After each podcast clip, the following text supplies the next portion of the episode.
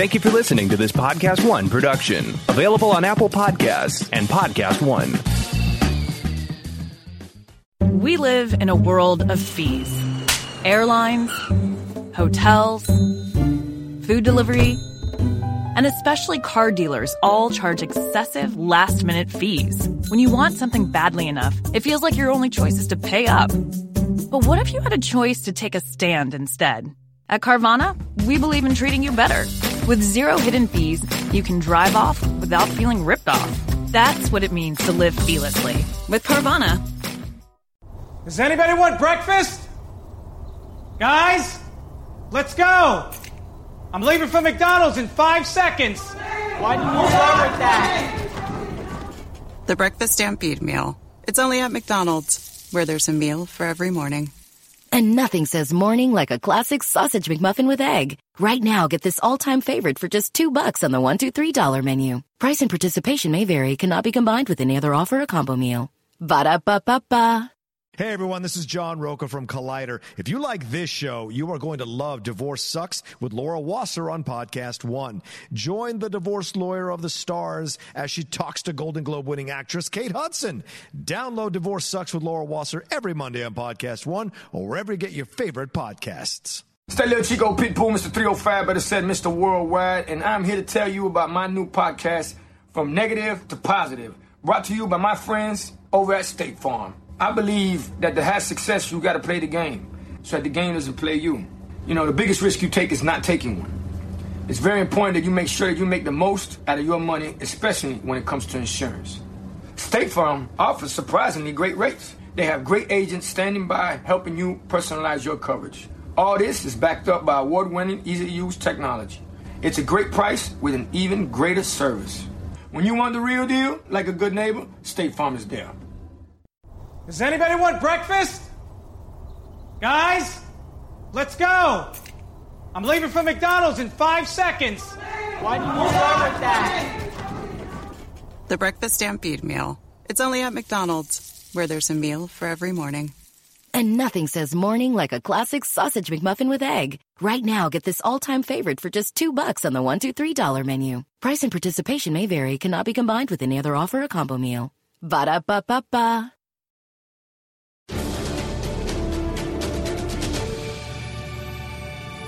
It was a crazy week in trailers with Phoenix, Hellboy, and Shazam. Oh, and we got a Captain Marvel spoiler-free discussion coming up here with a very special guest. Welcome to Heroes!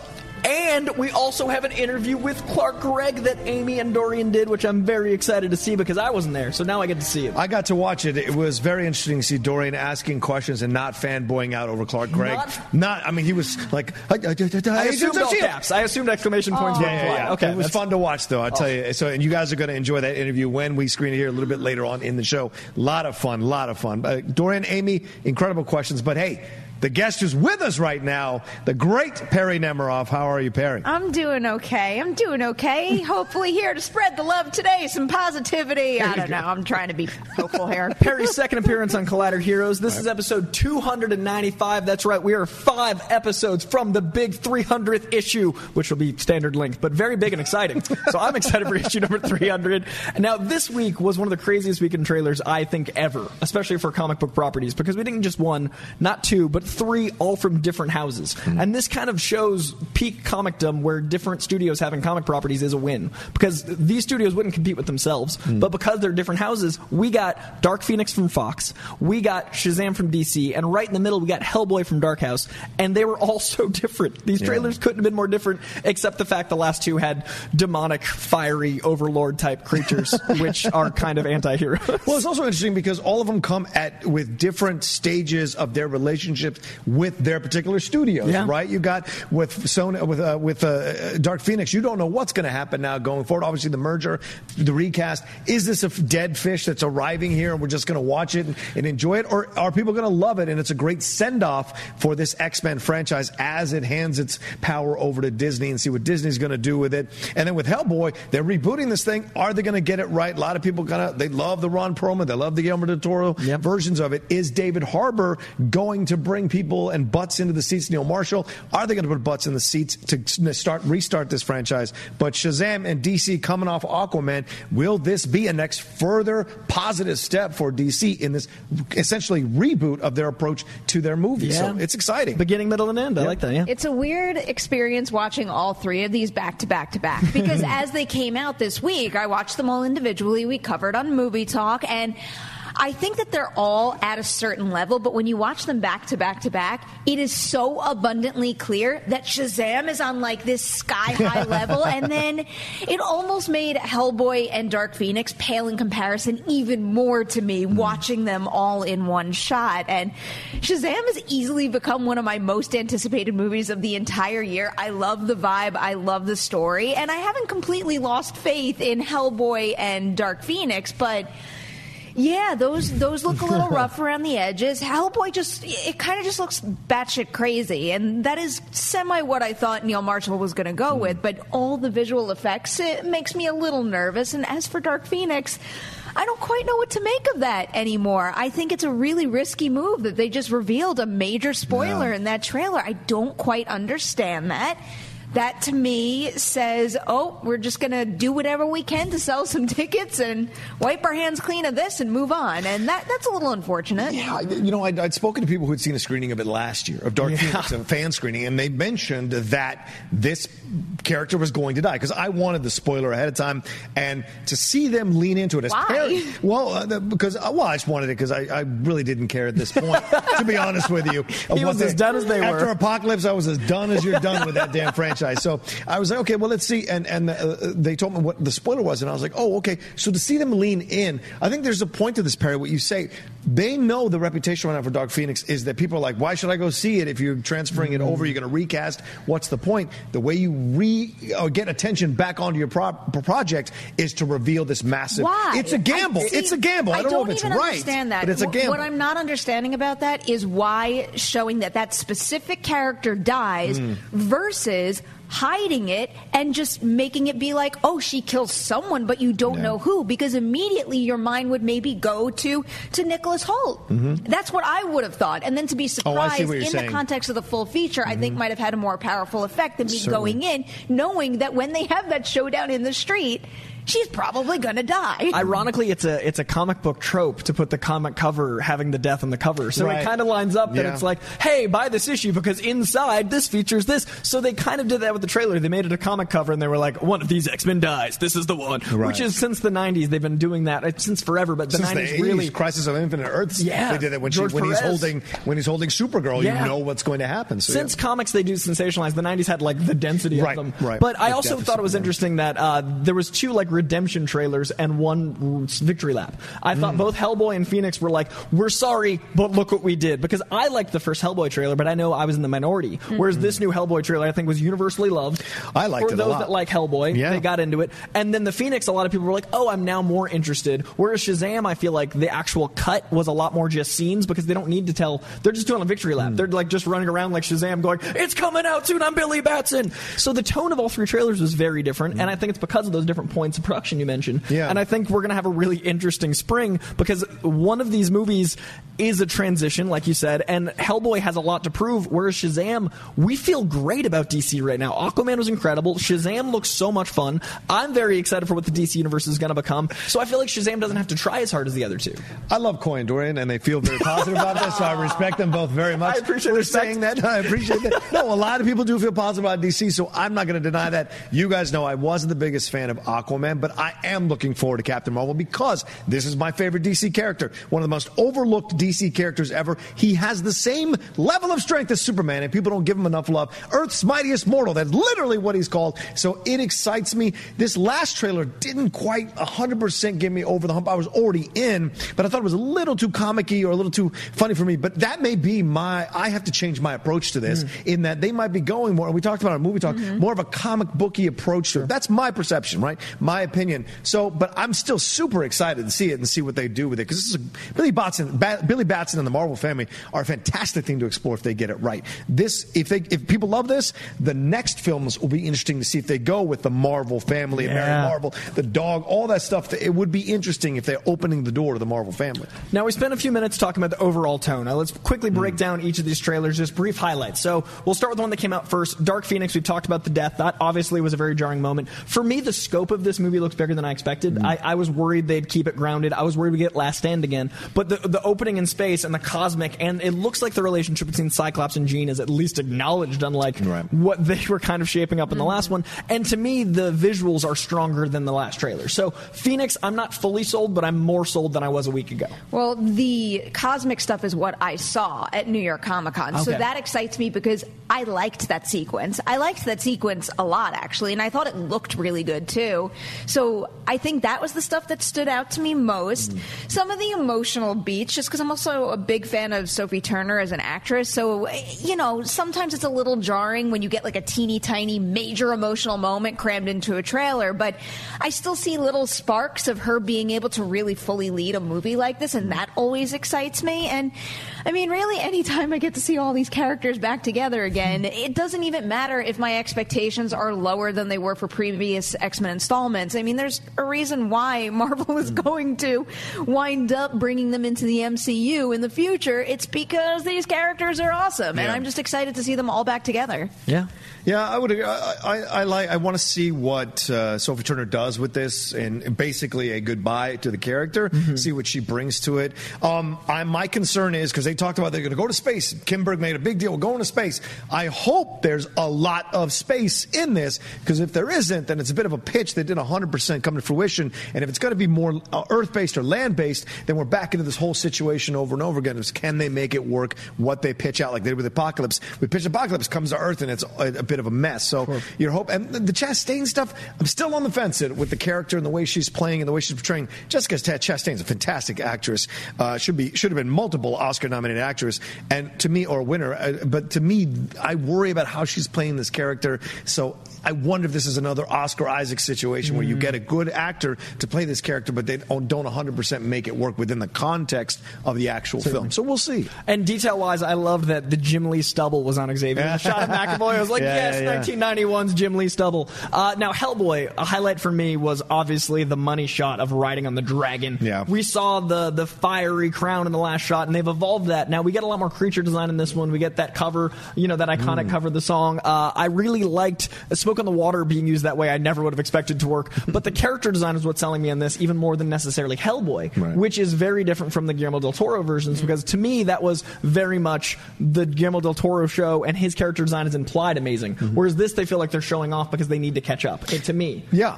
How did you guys feel about Hellboy? Yeah, I thoroughly love this trailer, and I'm down with it. I know that I've been getting some backlash for liking the trailer on Twitter or whatever, but I don't care. Like, I want to give Neil Marshall a shot to see what he can do with this. David Harbour is not like Ron Perlman. It's two different dudes bringing two different energies to this character, and the way Hellboy is being done in this feels more authentic than the Hellboy Ron Perlman did. Nothing wrong with what Ron Perlman. I love that first Hellboy and Golden Army. But like this one feels more authentic, and Mignola even came out and said it's the more authentic approach to my character. So that excites me. I love Daniel Day-Kim being a part of this. Yeah. I love that Ian McShane is going to be a really big part of this.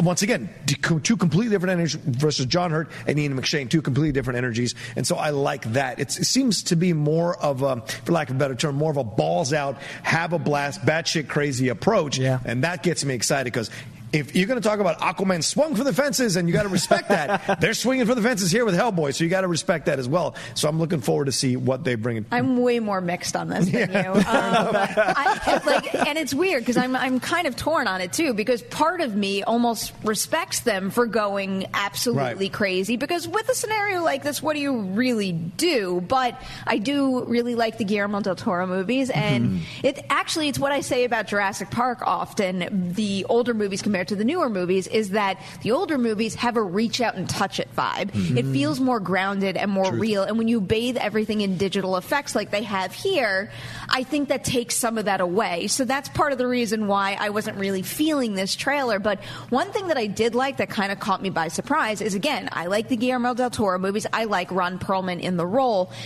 in this case, I think David Harbour almost comes through Hellboy, where I know you was like, you want to lose yourself in the role, but there were certain moments that felt very David Harbour to me, and I liked it.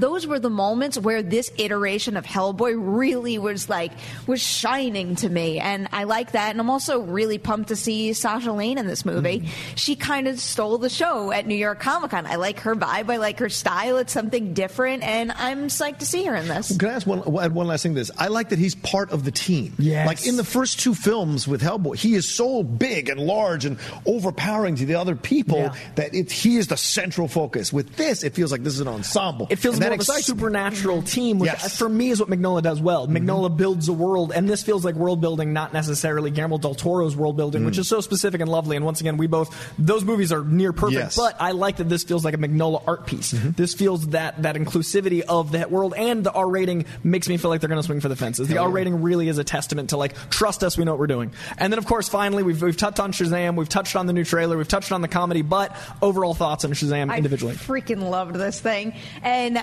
I love this fun, silly vibe that they're going for because it made me laugh out loud. The part where he throws Batman, I was cackling at that. Kevin Conroy's Batman. And the same thing towards the end, too, when he busts into the building and you hear all that and you don't see it.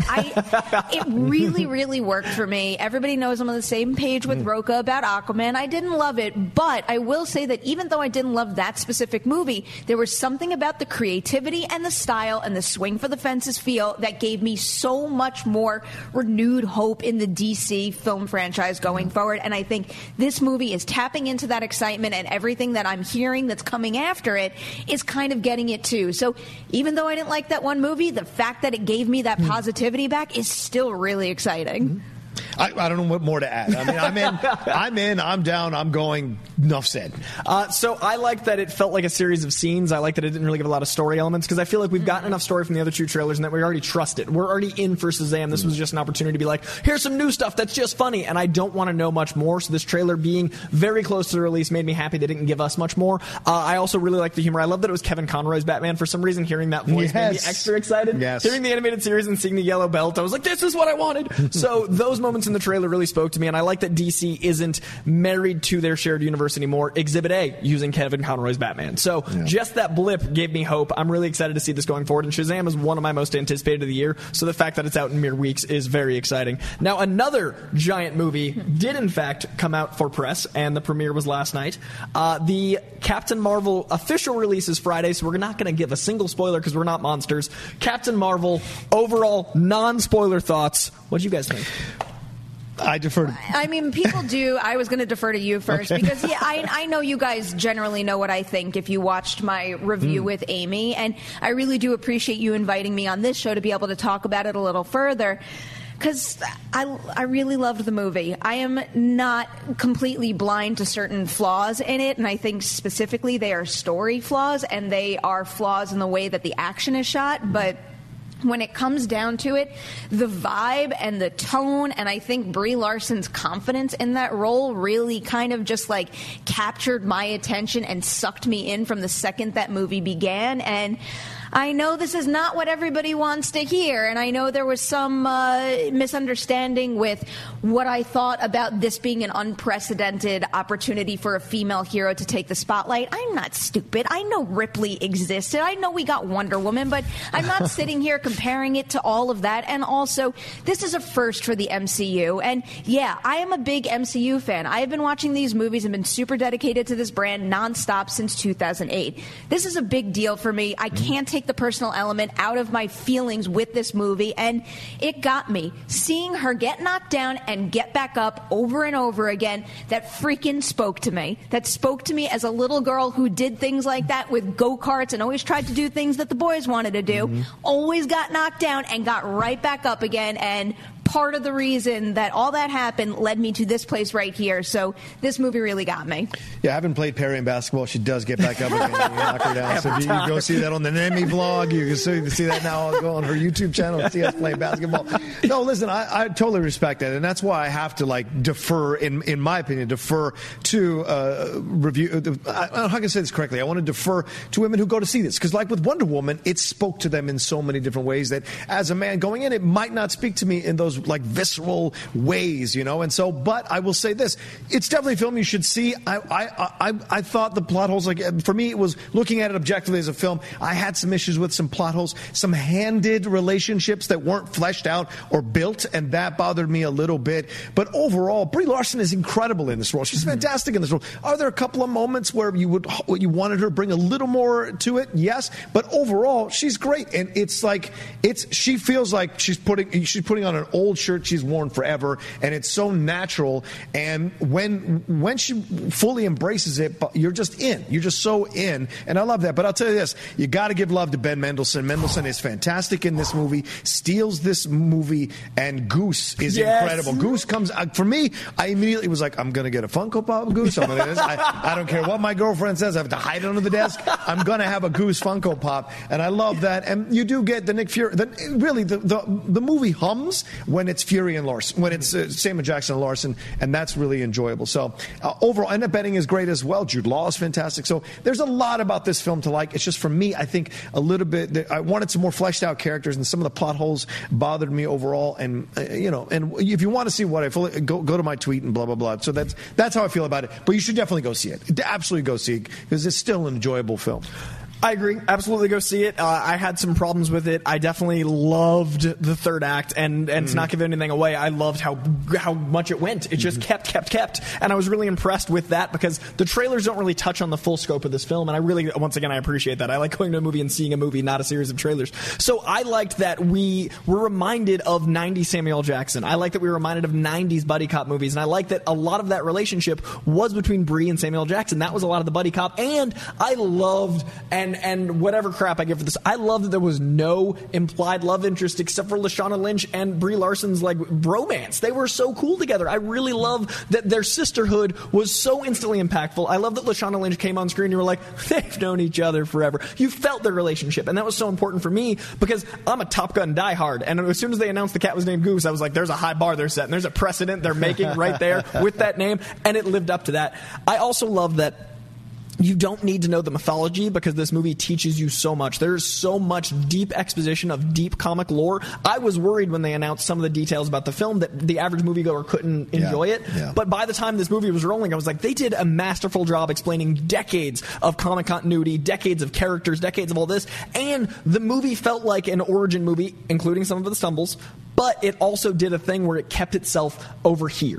And I really appreciated the fact that if you've never seen a Marvel movie, you can still have Captain Marvel. And all of these thoughts don't matter because I'm a dude and I've had 19, 20 Marvel movies. And the entire time I was watching this movie, I was thinking, I'm really enjoying this, but I'm really glad this movie's not just for me because now I've had Spider-Man my whole life. I've had Daredevil. I've had all the X-Men. I've had all these dudes that are feeling put down. And so many girls, they had Wonder Woman last year, which is amazing, or 2 years or whatever it came out, but now they've got another one, and that's what's really important to me. I watched a movie going, this is going to make my little sister so happy. This is going to make my future daughter so happy. This is going to make every single girl have someone else to look up to in addition to their pantheon of heroes, and that's what mattered to me throughout. From the opening minute of the movie, I was so happy for little girls getting to go, it's me, and then I took a back seat. I almost watched this movie as me watching this movie. And we have to. And we have to. Yeah. And that's okay to do that, to sit back in the back seat and go, look, this is, you know, go and enjoy, and I'm chilling out. I'm just happy to be here to watch it. Yeah. And there's nothing wrong with that. There's absolutely nothing wrong with that. And people trying to make such a big deal about it on Twitter drive me insane. This movie is being used to push two different narratives or three different narratives that are completely off base. It's just a movie at its base form, but it's a movie that promotes something that should have been promoted way before now, and there's nothing wrong with that. But still, your opinions matter. Everybody's opinion out there matters. I don't want anybody to think, oh, you can't review this movie just because you're not a woman. That's not what it's about. It's about, and really you can apply this thinking to any review out there, it's about multiple people coming at it from different perspectives. That's why we always encourage people to go and find multiple reviewers that you really like, that you could jump around to, because everyone's going to come at every single movie from a different perspective. And in this particular case, it just happens to be a very prominent thing that it's a big deal that this is our first female-led Marvel movie. And the hope is, in the future, I know some of you out there are sick of hearing hearing that over and over. Oh, female director, female-led movie. The point is we have to keep saying it right now because it is a new thing, with the hope that down the line it just becomes the norm and we don't have to talk about it anymore. It's just a matter that this is the norm that's been set for years past, and it just takes time to course correct that and to include everybody. There is nothing wrong with that. Everybody can see every movie out there. Come at it from a different perspective, and we could all have a friendly conversation about it. You just wait till I rally the Latino and Latina troops to get us our damn superheroes. So just, I'm sorry, I'm looking at the wrong camera. You just ready. You get ready. There's the call to arms. Blue Beetle, make it happen. Vamos. Now, our own thing. Our own thing. I don't want to take over mantles. Our own thing. That's what's missing. So that's what inspires me, honestly, about Wonder Woman and about Black Panther and about Captain Marvel. There is an audience for these films that are led by people who have not been leading them before. Let's make this happen. Now, we have two white women who, now let's go, where's the female black led superhero? Where's the female Latino led? Where's the female Asian led superhero? Mm-hmm. I love that. All of that is there to be done. So let's make it forward and go forward. And yes, white males get included too. So let's move forward. It's okay. And one of the things I'm looking forward to, slight tangent, Hobbs and Shaw, they're focusing so much on the Samoan heritage, and that's really exciting to me that we're actually looking at things like this. So I will fight on this hill as long as I need to, Internet, because I think it's important, and I think that it needs to be talked about, and I think Captain Marvel is so important and so big. So as we dive into that, I also cannot wait for our spoiler review, because this is one of those movies, there are moments that I'm twitching. It was so hard to even talk about right now because there's an image in my head that I'm like, need to talk about blue. So spoiler review next week is going to be like at 11 because there's a lot. So we're going to get into that. But for now, definitely go see Captain Marvel for so many reasons and know how big it gets and how insane this movie goes. Definitely check it out. Now, speaking of Captain Marvel, our own Dorian Parks and Amy Dahlin spoke to a member of the Captain Marvel cast, and he's on the show Agents of S.H.I.E.L.D. I've never heard of it, but this guy Dorian, he's always yelling about it. Now, they're S.H.I.E.L.D. agents? I don't know. So we're gonna talk to them right now. So we are here with a very special guest on Collider Heroes. Please welcome Clark Gregg. Yes. How are you doing today? I'm okay. How are you? Good, thank you. So we are very, very excited for Captain Marvel, and I've also brought our resident Agents of S.H.I.E.L.D. superfan. Yes, anytime I'm on Heroes, I have to mention Agents of S.H.I.E.L.D., even if it's not the topic, because that's like my favorite show ever made, and it deserves more love and recognition. So wow, thanks, man. That really makes me happy. We work really hard, and it really means a lot to me. Yes, it's an amazing show. So while we're talking about Captain Marvel, we just wanted to say, so how much of the movie and the de-aging technology is from Marvel's side, and how much is that from you and Samuel L. Jackson just not having aged in forever? I see no proof that that's ever happened. That's very nice of you. What they said to me was, listen, we want you to be in another movie. This one takes place in the 90s. We'll get you a trainer. And I was like, there's no trainer that can take me back there, my friend. And he said, no, don't worry. We can do some of the digital stuff. And then, there was definitely some hair enhancements. And then we go to work, and I got dots, and Sam's got dots, and how much they changed, I don't know. I know that I walked in there one day with a bruise from doing jiu-jitsu, and I said, I feel really bad. This is pretty bad. And they said, pal, don't worry. Of all the things we're going to fix on your face, that's the least of them. It was a humbling experience. I mean, I'm excited to see it tonight. So will this be your first time seeing the whole thing? This will be my first time seeing the whole thing. Wow. Excellent. We're recording this a couple of days ago. We've been saving it for y'all. I can't wait to... I hope it'll be a wonderful experience. I'm curious about the movie overall, what it means for Coulson, and what it might have meant for you to be coming back for this. It's just one more thrilling, I can't believe this kind of moment of I've gotten to do so much more and go so much deeper into this character and his world and several different worlds, even just several different worlds within Agents of S.H.I.E.L.D. Yeah. You know, they kind of tear it apart every season. So to kind of get a chance to come back and do an origin beat, really, just a couple of moments where you see this guy, he's new in S.H.I.E.L.D.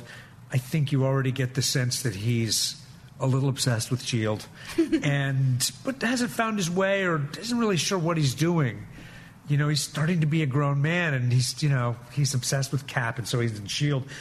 And then he meets somebody.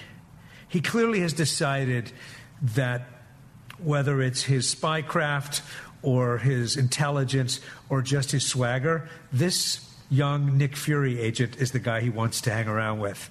And at first, for reasons that will become clear when you see the movie, Nick Fury's not so sure. And it's really fun to kind of to explore that more innocent version of this guy. In a moment, and I think a lot of people in the movie have this moment where they found themselves in a moment, in a place, and they're not quite sure how they got there, but it's that moment when they're realizing on a deeper level who they are and what their purpose is. Yeah, and when, like you're saying, I realized, because we saw the movie already, but once I realized, like, this, if you're an Agents of S.H.I.E.L.D. fan and you saw how well Coulson's character has been and fleshed out and thoroughly built, it kind of is like you give his origin and you get to see, like, how that really has been fleshed and developed in the show. It's like his character has stayed so authentic and not changing or breaking away from that character that makes Coulson his Coulson, like, never giving up, never, like, even if you got to turn a blind eye to somebody and just go for it. I just really love that about it. So how was your experience like going from the TV side, going back into the MCU from just that from like that point of view? It's a great question. I mean, I wanted to respect the DNA of the guy that everybody knows. And yet this is a good 15 years before Iron Man. Mm-hmm. So it's really a moment we've never seen before. And yet I really felt like what Ryan Fleck and about it in their script and the world that they were creating, it felt, this is what S.H.I.E.L.D. would be like in the 90s. We don't know too much yet. This is feels like the first real alien exposure. And so my job was really about trying to find a way to have this be the version of Phil Coulson who hadn't had his heart broken literally or figuratively at that point. And still have it be someone that tracks to where it goes. I know you had a great question about, without getting too much into spoilers territory, about the issue of mentorship and how that was an influence on Coulson and how we sort of see it carrying forward in the S.H.I.E.L.D. show now. Yes, that's a really good point. I mean, you do see ways that Nick Fury has that in his DNA, that he recognizes things about people and he's very emotionally intelligent about people, whether it's this person he meets, Carol Danvers, or whether it's Phil Coulson. He seems to see something in Coulson, and we know that many years later it's borne out, his instincts about Coulson, and their relationship carries that trust.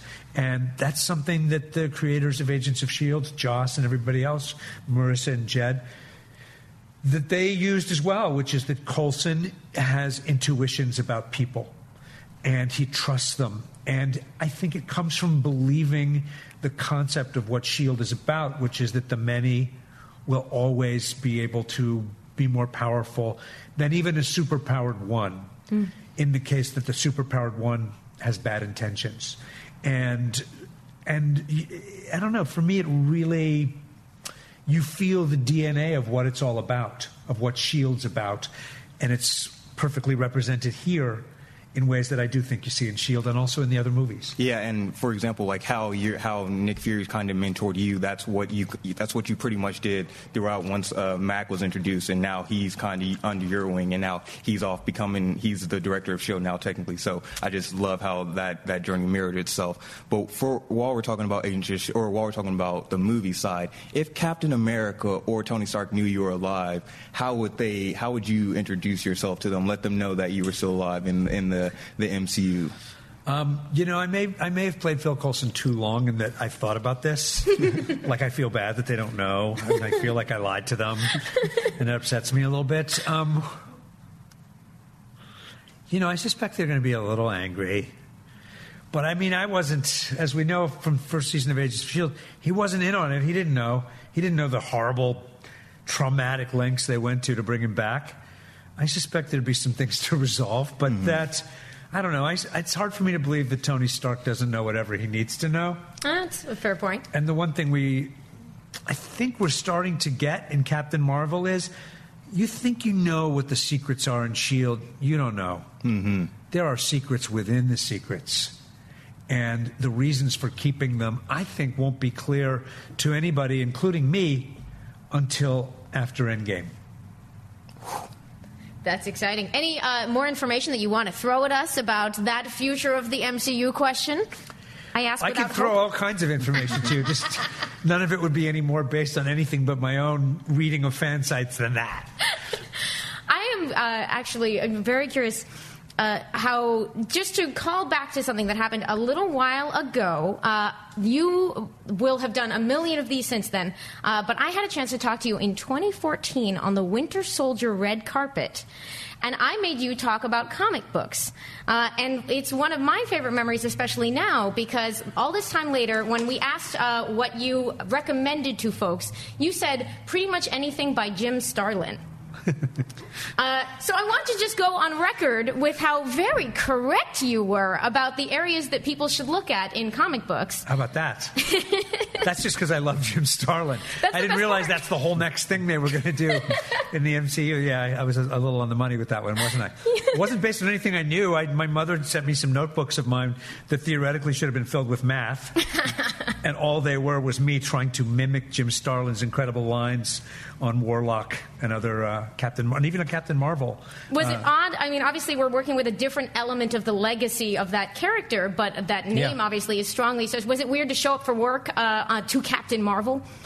No, because I'd been aware of the Carol Danvers. I thought that was such a great run. Mm-hmm. And I mean, please, I'm an 80s guy, so the helmet with the mohawk is all I ever wanted out of life. And the fact that it may appear in the movie, very exciting. Yeah, we're all very excited for that. Is there anything else that you recommend that people might be missing out on, since I know that you do have that background love for comics? No,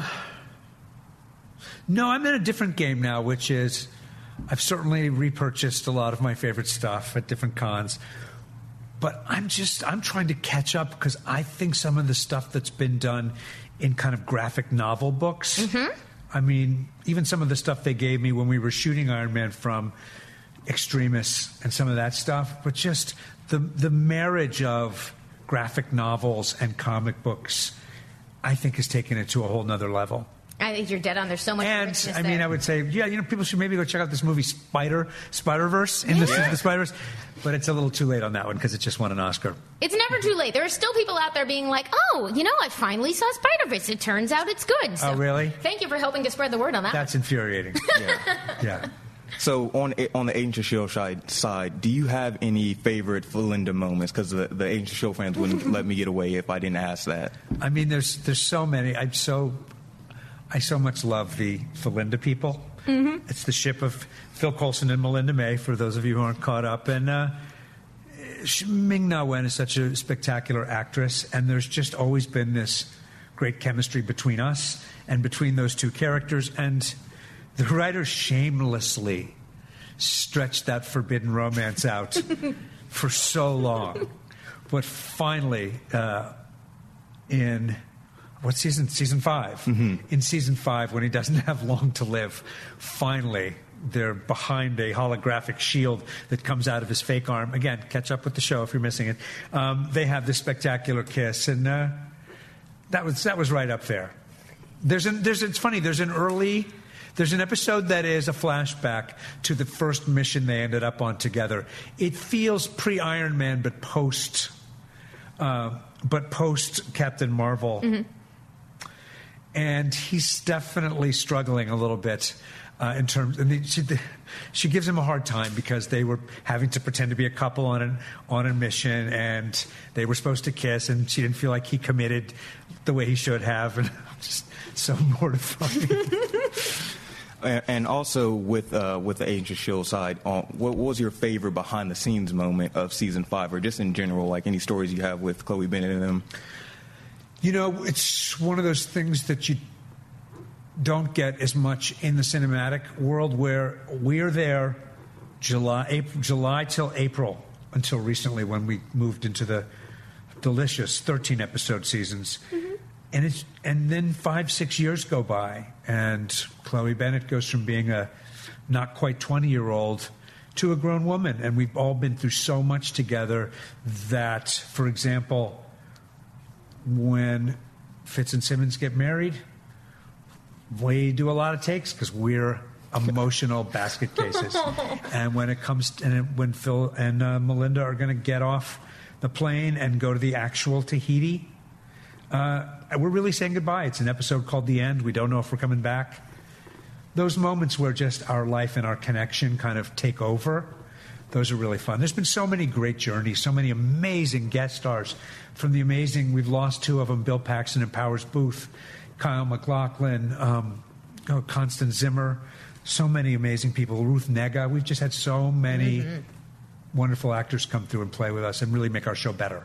Yes, and that's why everybody should be watching Agents of S.H.I.E.L.D. All 5 seasons are on Netflix. You can go watch it now. It comes back in May, so make sure to tune in. He's correct. Just have to give a little promo. We're putting you on the payroll. It is neat, though, because that quality, getting to see different sides of the Marvel Universe in different formats, speaks to sort of that classic division in comics of what you can get out of a serialized long-form story.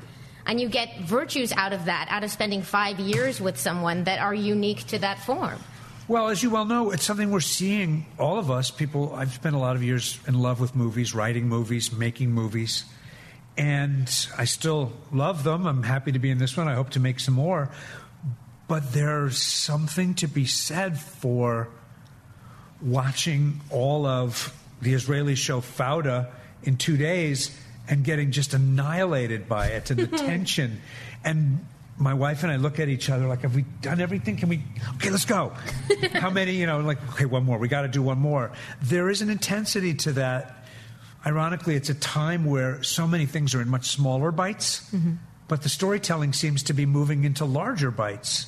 And, you know, it's so interesting to me because it's technology, the fact that people have beautiful OLED TVs, giant, in their house, and they're watching something in 4K fixed, so that it's fixed, so it looks like a movie on your TV, and you're watching incredible, whether it's Game of Thrones or the Marvel shows on Netflix or whatever, or whether you're watching Roma on Netflix. I know that people are upset about that, but it's changing everything. And we touched on it a little bit with this Netflix thing. So if Coulson had his pick of the Defenders team to bring onto the team, who do you think he would pick to maybe like assist the S.H.I.E.L.D. team in their time of need? I have to say I'm such a fan of those shows. I really, from the minute they launched Daredevil, I think everyone in that cast did such an amazing job, the showrunners, and creating a whole, I mean, that's kind of what we're talking about. Hell's Kitchen. There's a different chapter of the Marvel Universe, and it interacts so well with Jessica Jones and Luke Cage and Iron Fist. And then we have a different chapter where, hey, guess what? We're doing LMDs and Ghost Rider. I guess those aren't being used. We're going to take them and go to town. And it's hard not to fantasize about those other chapters. Hopefully someday Coulson will get to walk into Hell's Kitchen, maybe when it's a neighborhood that lives in Disney+. That's what I like to hear. And spoilers for if you haven't seen Agents of S.H.I.E.L.D., which you should. But when they told you that when you were going to become Ghost Rider, what was that like? On the one hand, you know, I was geeking out. No way. They showed me some of the previs of what the effects were going to look like.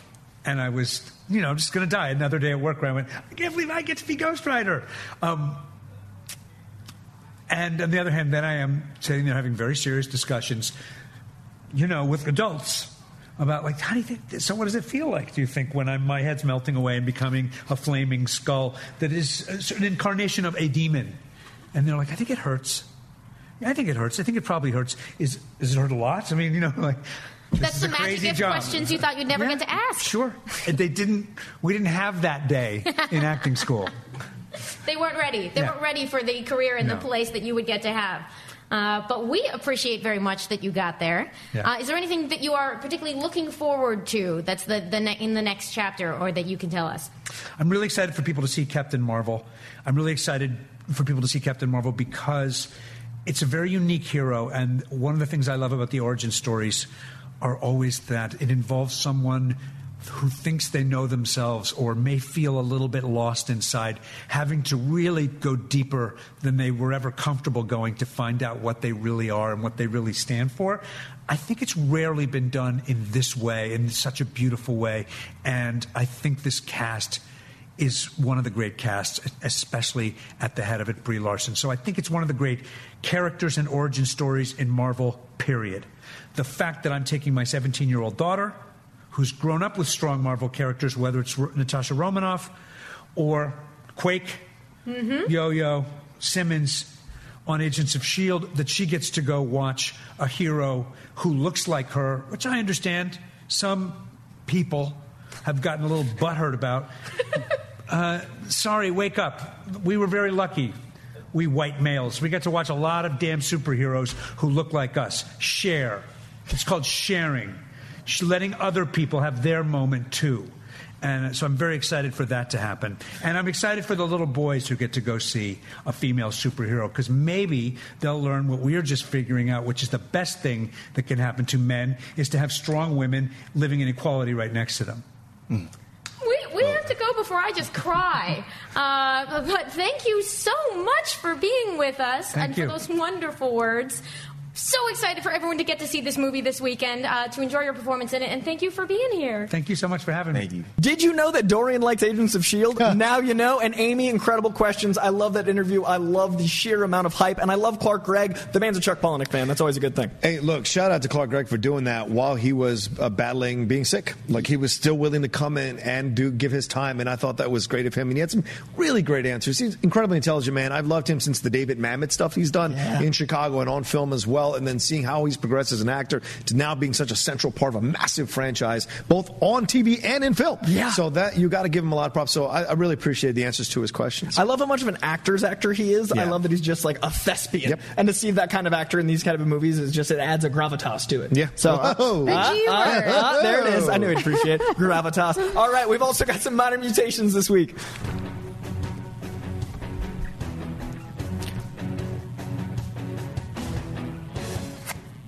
That graphic felt longer today. First up, we've got Zack Snyder is going to screen 3 of his films on his birthday, his cuts, including BVS and Watchmen.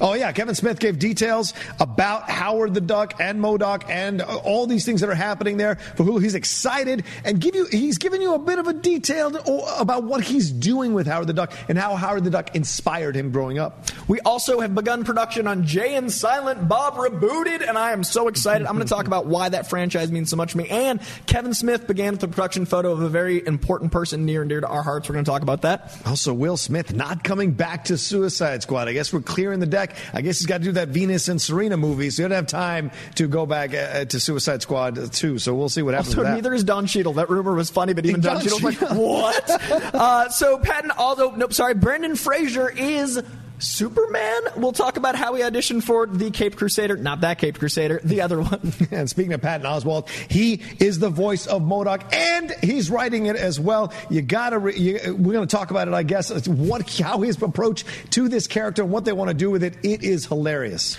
And Resident Alien has gotten a series order on Sci-Fi. This is one of Amy's most hyped properties, and if Amy's excited, you should be too. I can't wait to hear her talk about it. And our last minor mutation, what a fantastic trailer for The Tick, Season 2 coming out here on Amazon Prime.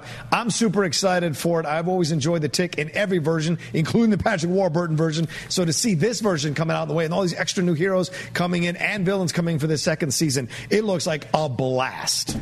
Now, Perry, our guest, which of these minor mutations calls to you most? Okay, can I say 2? Please. Yeah, I have 2. Obviously, the Will Smith thing. I have not stopped thinking about that, also because we covered the King Richard story on Movie Talk recently, and it's just interesting to think about the path Will Smith's career is heading down right now, and also just the state of Suicide Squad, the new movie, under the guidance now of James Gunn. And it's mixed emotions, because even though I didn't love Suicide Squad, the movie, the David Ayer movie, there were so many little bits in it that I really did like that I don't want to see get completely shelved and put away. I want to see them come back. And one of those things was I wanted more Will Smith as Deadshot, just like I want more Harley Quinn, played by Margot Robbie, which of course I'm getting. And there's other little details there, but I was kind of disappointed to hear that, and I did think that James Gunn signing on would have maybe encouraged some of them a little more so to stay on, but then I'm also conflicted because James Gunn is such an he's like a crazy creative guy, and I want him to make this what he sees it to be from day one. So these two things are at odds, which is a little frustrating in my mind right now. But the other one I wanted to point out, because I was very surprised, was The Tick. Yeah. So, I have not watched any of The Tick, but I will say that at Comic-Con, and I feel like this was Comic-Con like 3 years ago at this point, where they were promoting the first season, and it had always stuck in my mind just because I think they did a really good job promoting it. Clearly not enough to actually watch it, but then I'm like, when I see this in your notes, how are they only on season 2? Then I watched the trailer anyway, assuming, I'm not going to care because I didn't watch season 1. I kind of liked it. Yeah. I like the two of them together. And I will say that I can't make any promises because I am just like up to my eyeballs in work right now. But I do kind of want to go and watch it.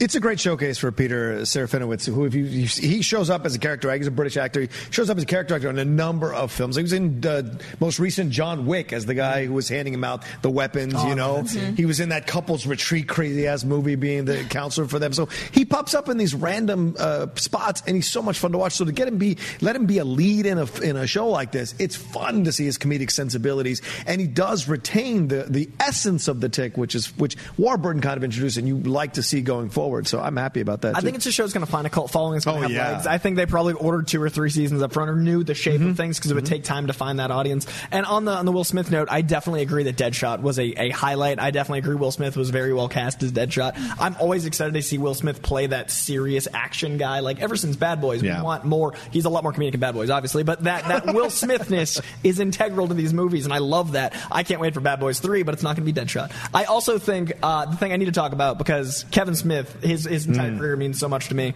The reason I do this is because Kevin Smith was my hero growing up, and then I realized, you can talk about comics for a living. Kevin Smith's podcast is what made me realize this was possible, and I then realized Brody Bruce was kind of my spirit animal because he went from comic nerd in basement to talk show host and never lost his sensibility, and he loved Stan Lee. So Brody Bruce, I realized, is so much of me, and whenever I rewatch that movie, I'm like, did this affect my entire life? So Jay and Silent Bob Rebooted is so important to me because the Mallrats world, the Jay and Silent Bob world, all of this stuff, I've always wanted more of it because it's such a part of my childhood and apparently such a part of my adulthood that the idea that they opened this with a love letter to Stan Lee, there's a Stan Lee sweater and glasses in the first production shot, and they talk about how important Stan was to Mallrats and how important that whole movement was to get Mallrats made, and I just love that Kevin Smith, no matter how much his career has advanced, has stayed one of us. Kevin Smith is such a sweaty, he will take pictures with his phone and then tweet them so you get the photo. Like,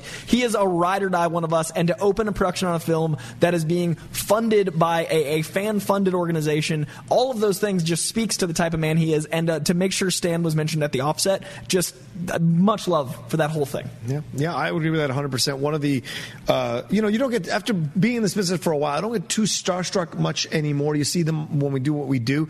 One of the things, as I was taking a shortcut to work years ago, or a few months ago, Kevin Smith walking randomly out of his house, and I was, I almost like, and it was one of those Hollywood Hills. So he might have been visiting somebody, or maybe it was his house. But I almost like froze and slammed into a car because it was Kevin Smith walking. I wanted to just stop and tell him how much I enjoyed his movies, and when he was when he was one of these people who was at the front of the independent movie movement in the '90s, really inspired me to do, kind of roundabout way, like you with comics, me with movies. Like these people opening the door to independent movie, getting more of a showcase. He was one of those people that did that. So I kind of wanted, but I just drove on because I didn't want to bother him, and it's his life, I don't want to bother him. But yeah, this is great. The homage to Stan Lee is fantastic. People love Stan Lee in so many different ways, and to see the way he is loved by Kevin Smith, and Kevin Smith saying how Stan Lee came to him like, when are we making a movie again? You could just see that interaction. 100%. So giving respect in that way is fantastic all around. I want to echo something you just said, because his style of filmmaking, too, it gives you that kind of grounded approach that anything's possible. Yeah. And that's always been a major source of encouragement to me, because as much as I love the big blockbusters,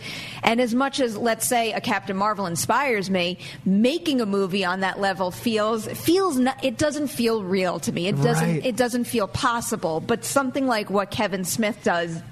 And I love that vibe. I like everything, almost everything that he works on. He's another kind of guy that takes some big swings and some big risks, particularly because of the way he works. And I do admire that. I'm not going to say everything across the board has sat well with me, but I am thrilled to see anything he works on. And as far as the Stan Lee reference goes, every single time I see anybody pay respects to Stan Lee still, I always forget how raw it still feels. And I don't want to spoil a certain something that I saw recently, but when I saw it, it was a positive punch to the gut, if that makes any sense. Yeah. I didn't realize how overwhelmed I was going to get by that one thing, and it really took me by surprise in a good way. Spider-Verse was like a punch to the gut, like that positive feeling of emotion. I totally agree with you. And read his Instagram post. It is the beautiful message to Stan about the movie starting. I really want to give some love to Jan Silent Bob Rebooted. I love everything it represents. Yeah. Speaking of sweaties, Patton Oswalt voicing MODOK. Yeah.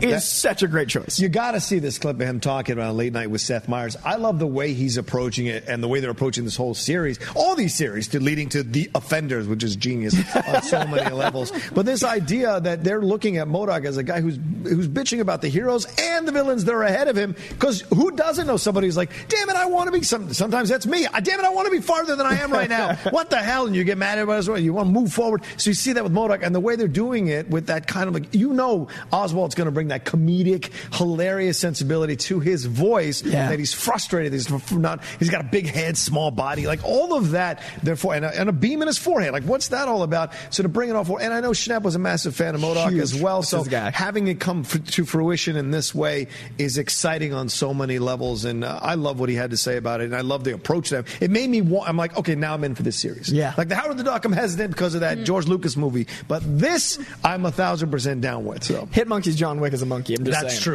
That's true. You know how I feel about Hitmonkey now. Yeah. I'm just fascinated, like blind fascination at first, and then you explained it a little more to me at Amazing Comic-Con Aloha. We're in Hawaii, and I'm just running around going, no, trust me, Hitmonkey's going to change the game to anyone that would listen.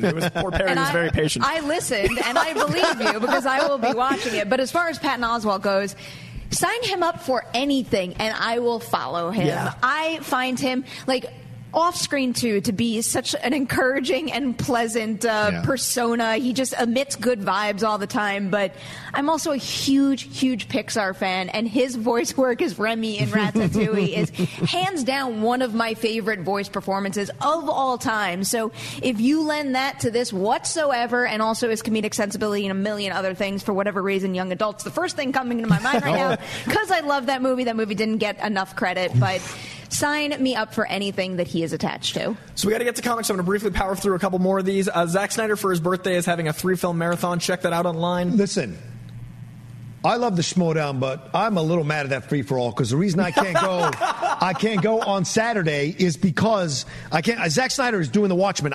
Jason and I were talking about going, and then we looked at the time, and the devil like, son of a, I almost want to get kicked out in the first round so I can run off and go see it. It's $100 a ticket, and I'll gladly pay $100 to hear Zack Snyder talk about the Watchmen, which is a film I've fallen back in love with, thanks to that director, Scott, who's the director of that film, Zack Snyder. So I would love to sit there and watch. The other one is BVS. I don't know. I kind of almost have a strange fascination, because I don't like that movie at all. Have you seen the Ultimate Cut? Yes, and it's terrible. And to go see him talk about BVS in a forum like this would be very, very interesting. With special guests. And I think Ben Affleck had some more time in his hand. So I think you should definitely check out that screening if you're in LA, especially. It's well worth it. $30 a movie with the director talking and cast members showing up. That's a great birthday present for us from him on his birthday. I also briefly, Resident Alien is something you should definitely check out. The Tick Season 2 we briefly talked about. And Brendan Fraser auditioned for Superman back in the day, in the pre-Bryan Singer landing everything era, back before the Brandon Routh stuff. So it's a really interesting interview. I think you should check it out. I've been reading Batman all morning, so my mind was on that, Caped Crusader. But Superman, Brendan Fraser, I could totally see in the 90s. I can actually, like, that sensibility would have been perfect. And he talked about how it was Shakespeare in space, that script, when it was the J.J. Abrams edition. So J.J. almost directed Brendan Fraser in Superman in space. I almost want to be stuck on an elevator with J.J. and ask him, what was it like to come up with this idea with Ratner? What was that experience like? Talk to me for, like, I'm going to hit the stop button on the elevator for 10 minutes. Tell me what, I won't reveal it to a soul, but tell me what it was like working with Brett Ratner. Ratner on a Superman movie with your script. Like, what that must have been like. And I remember Fraser being one of the people they kicked around. So this is nice to hear him talk about it. That he wore the suit. And that it's interesting. And mentioning Matt Bomer in that article, too, is interesting because that's my choice for Superman right now. If they don't go with Cavill, Matt Bomer would be interesting for me. It took Cavill 2 rounds. Maybe we'll get Bomer in 2. Yeah, that's pretty could be. I don't want Cavill to go anywhere anytime soon. I don't either. Neither do I. Yeah. I'm intrigued by this idea, though, because Brendan Fraser was like one of my main men in the 90s, and I could totally see him fitting in something like that. Probably not anymore, though, but...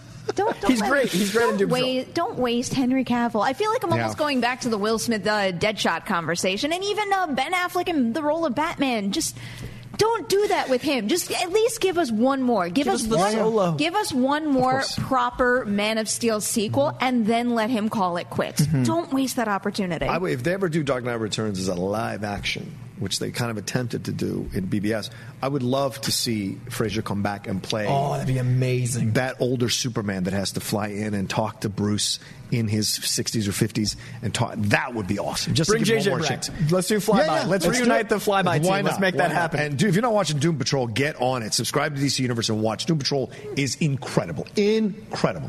So next week we'll have Captain Marvel spoilers, but this week we got a comic pull list.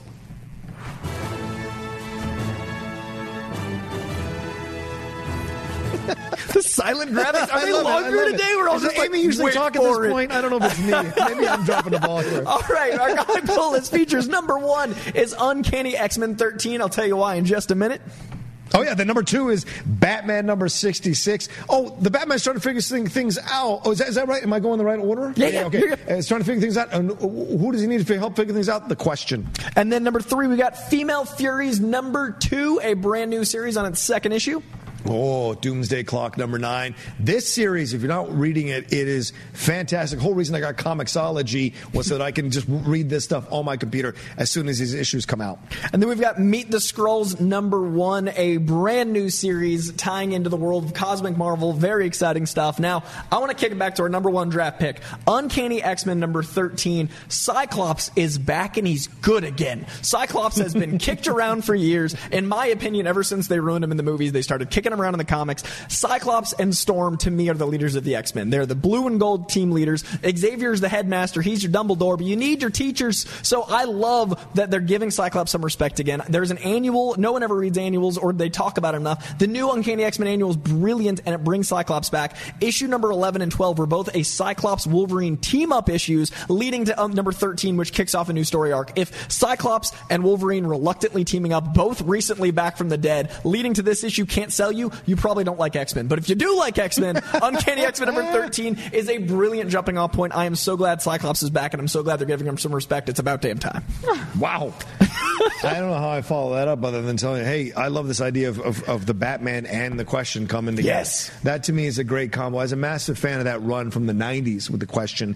I'm excited whenever he pops up in any of the stuff, in the main titles. And so to see him coming up with Batman, that's excitement on so many levels for me, and I can't stress enough, Doomsday Clock, if you're not reading it, we get this issue number 9, apparently Dr. Manhattan, and everything's going to go down and crazy in this one. If you've been following along, this is the issue you've been waiting for, so I'm excited for that. And I love that they've been able to blend Watchmen with the world of DC without it feeling like pandering. And every single issue, I've been like, I'm in this, I'm enraptured. And people were so worried that it wasn't going to work. People were so worried, and it has worked well, in my opinion, overall. Jeff Johns, killing it.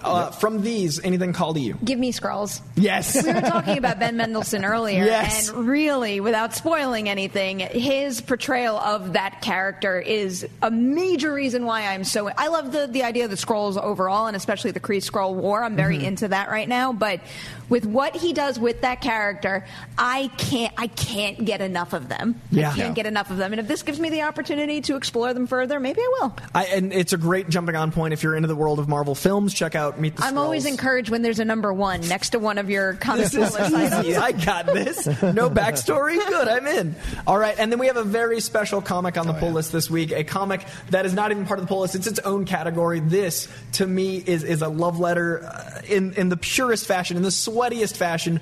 Green Lantern number 5 is... can we flip to the inside graphic? Because this is so beautiful to me. I love this so impossibly much. Liam Sharp, who is the artist on this book, Grant Morrison is the writer, put John as the King of the Sweaties. He's a king holding his sword in this image, and what a beautiful moment in comics, and what a great way to show love for the King of the Sweaties. I just know how much John would love this. Like, this is so perfectly John, and it's so powerful. It's such a striking image, and to be in a Green Lantern book, to be in such a big, bold, cosmic book, make John so happy. And I thank you, Liam Sharp. Thank you for this beautiful tribute. Absolutely, and the thing is, the position that he's in is the position that you usually see from people in the Shakespearean King Hamlet. King Hamlet laying with the beard and the sword. It's so regal and noble and respectful. So you got to give Liam Sharp so much love for doing this. And his tweet when he says, it's extra special to me as it features a memorial to my dear departed friend, the legend that was John Schnapp, a giant, a cat lover, a comic lover, and a big advocate of my work. I miss him enormously. And he gives a shout out to Holly. And so like that, you can't deny how beautiful this is and what a great tribute it is. Riley showed that to me yesterday, and it touched me to say the least. And also hearing what you just said from his comment, I mean, I feel it every single day. I feel it every single day here, every single time we talk about a movie that Schnapp was excited about. I will never. And also, while we were at Amazing Comic-Con, too. It's just, John was there. I could feel him, like, nudging us along the entire way. And there's no denying that we wouldn't have been there without him and his influence. And I don't think we would have been able to crush those panels quite like we did without all of his encouragement. So being able to see how far his reach is really something special. And to me, the Collider Zero's desk is always his, so I love having a moment to talk about him and talk about it from a perspective of a comic. There is comic art of him, and that just makes me so happy that exists. So please pick up Green Lantern number 5. That is also out this week. It is just staggering that exists. Thank you so much, Liam Sharp. And DC, thank you. Thank you. Do we have time for a sweaty question? I think we have one sweaty question. Let's do a sweaty question. Can we do that, Adam? Can we jump to a sweaty question? All right. Our sweaty question is going to be from Old Geek Scott at Old Geek Scott. With rumors of Disney Fox deal closing in March, how would you reboot and introduce the X-Men into the MCU, Deadpool-verse aside? I've got two versions. I want to hear your takes first. That is a really big question. That's why it's the sweaty one. I don't have all the answers. I don't have, like, a specific story-driven answer, but what I would like to see happen is almost like a very slow rollout. Mm-hmm. I wouldn't be surprised, given the fact that they knew this deal closing was on the horizon, if we get something in maybe Avengers Endgame where it's not like, oh, someone's saying, oh, the X-Men exist, or, you know, mutants are out there, but rather small, subtle things that are planted that over time slowly build. Because especially with, in my mind right now, I know it's not confirmed, the Guardians of the Galaxy semi out of the equation. I am still of the belief that movie is never going to happen. That is a void that these characters can fill, and they should fill, but obviously we need to build the foundation in order for that to happen. I just don't want to see them just dropped in unceremoniously, which doesn't seem like a thing Kevin Feige would do, but I love the idea of slowly planting the idea that mutants exist within the MCU. So you think Guardians of the Galaxy 3 is not going to happen? I'm still thinking that, yeah, that's fascinating because everyone's talking about it right now. That's the first time hearing this. Yeah. Oh, interesting. Okay. All right. I love it. It's certainly possible. For me, I like the theory that I've heard before that it's like Endgame causes this by them messing with going through time, science, stuff like this. Mm-hmm. I sat with a couple of friends of mine over the weekend. One's a story editor, numerous animators. He's like, no way it's going to happen. No way it's not the way. But I believe it's possible, right? But I don't want children X-Men. I don't want teenagers. I get that you have to reboot it, and maybe I'm being unrealistic. I want them to have been already out, already existing, out solving stuff out in the universe, in the galaxies, and then they come back. Feige said they're going out into galaxies with this new phase, and so I want to see them expand out where the X-Men have already been on these missions out in space, blah, blah, blah. Then they come back with everything they have with Thanos. They realize they have to be more of a part of the situation, and then they come and find the Avengers, and we have our thing. That's what I would like to see happen. Having them reboot as children and teenagers, blah, blah. I get that it economically makes sense for studio, but it would drive me insane. So I'd ask the Whiteboard of Justice himself, because I got two quick ones. Yeah. Now, I have two versions of reality that could exist after Endgame. I think they personally go into a new dimension because that there's a precedent in comics. I think that there's a reason we saw in the new Endgame trailer a beardless Cap, and we had a bearded Cap in the last one. I think there's a reason there's a jump cut between the Ant-Man scene between Black Widow and the Cap when they're talking talking. There's a clear cut in that moment. So I think the end of that movie is there is a sacrifice of life and they go into a new dimension. I think we might have actually lost T'Challa, Tom Holland, all those characters, and we get new ones in these movies going forward. I think that maybe Far From Home is a different new Tom Holland as Peter Parker. So in that world, I would have them go into a dimension where the X gene exists, where they're in a new world where X-Men are established. And that way, if they wanted to do a kid version or an adult version, you could do it. Yeah. You could do the Harry Potter thing where you've got a team of 6 or 7 X-Men and they grow up through the years and you could have, you know, your different professors and all those things. Or my other take would be you've got Scarlet Witch getting her own series on Disney+. Right. What if they M of House, not House of M? Oh. What if she's under duress in a fight scene and she says mutants instead of saying no more mutants, and it activates X genes? And that way you could have older X-Men. You've got your old guard, you've got your Cyclops, you've got your Wolverine, you've got your Storm. As adults, they get X genes activated. That way you don't have to worry about the puberty thing. You don't have to worry about, like, you know, the raising the kids thing. And then they can lead a new team of X-Men. They can play with the mythology more. They can bring in whatever X-Men are currently hot in the comics, which is what will be happening. And that way you could have different one-off storylines. You could have a Storm movie, which is overdue. You can have Jubilee actually get her time to shine. You can have the 90s flavor because the X gene gets activated with the word mutants, and then it sends out the shockwave. So either interdimensionally, having them raised from old to young, no matter what, I want solo movies, but more likely I'd love to see an activation of the X gene by way of this new Phase 4. There you go. I'm intrigued. I don't know how I feel about the other dimension idea.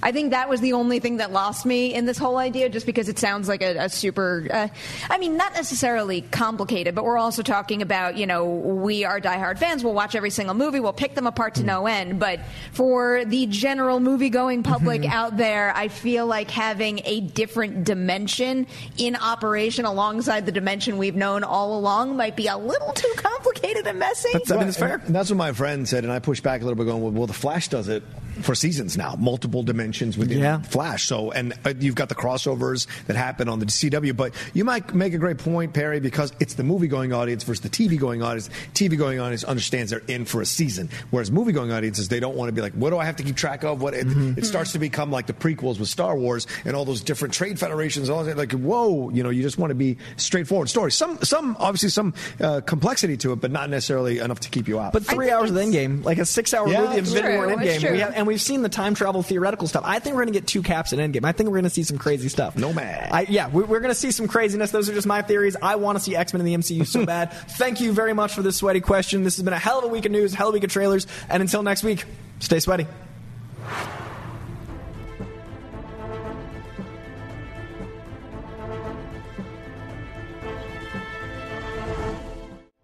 It's that little Chico Pitbull, Mr. 305, better said Mr. Worldwide, and I'm here to tell you about my new podcast, From Negative to Positive, brought to you by my friends over at State Farm. I believe that to have success, you got to play the game so that the game doesn't play you.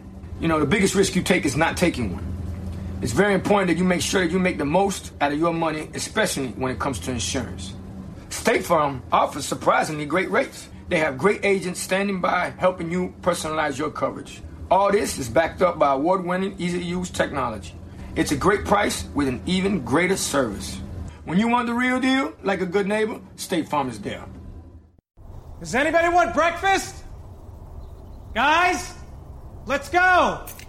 I'm leaving for McDonald's in 5 seconds. Why do you want that? The Breakfast Stampede Meal. It's only at McDonald's, where there's a meal for every morning. And nothing says morning like a classic sausage McMuffin with egg. Right now, get this all-time favorite for just $2 on the $1, $2, $3 menu. Price and participation may vary. Cannot be combined with any other offer or combo meal. Ba-da-ba-ba-ba.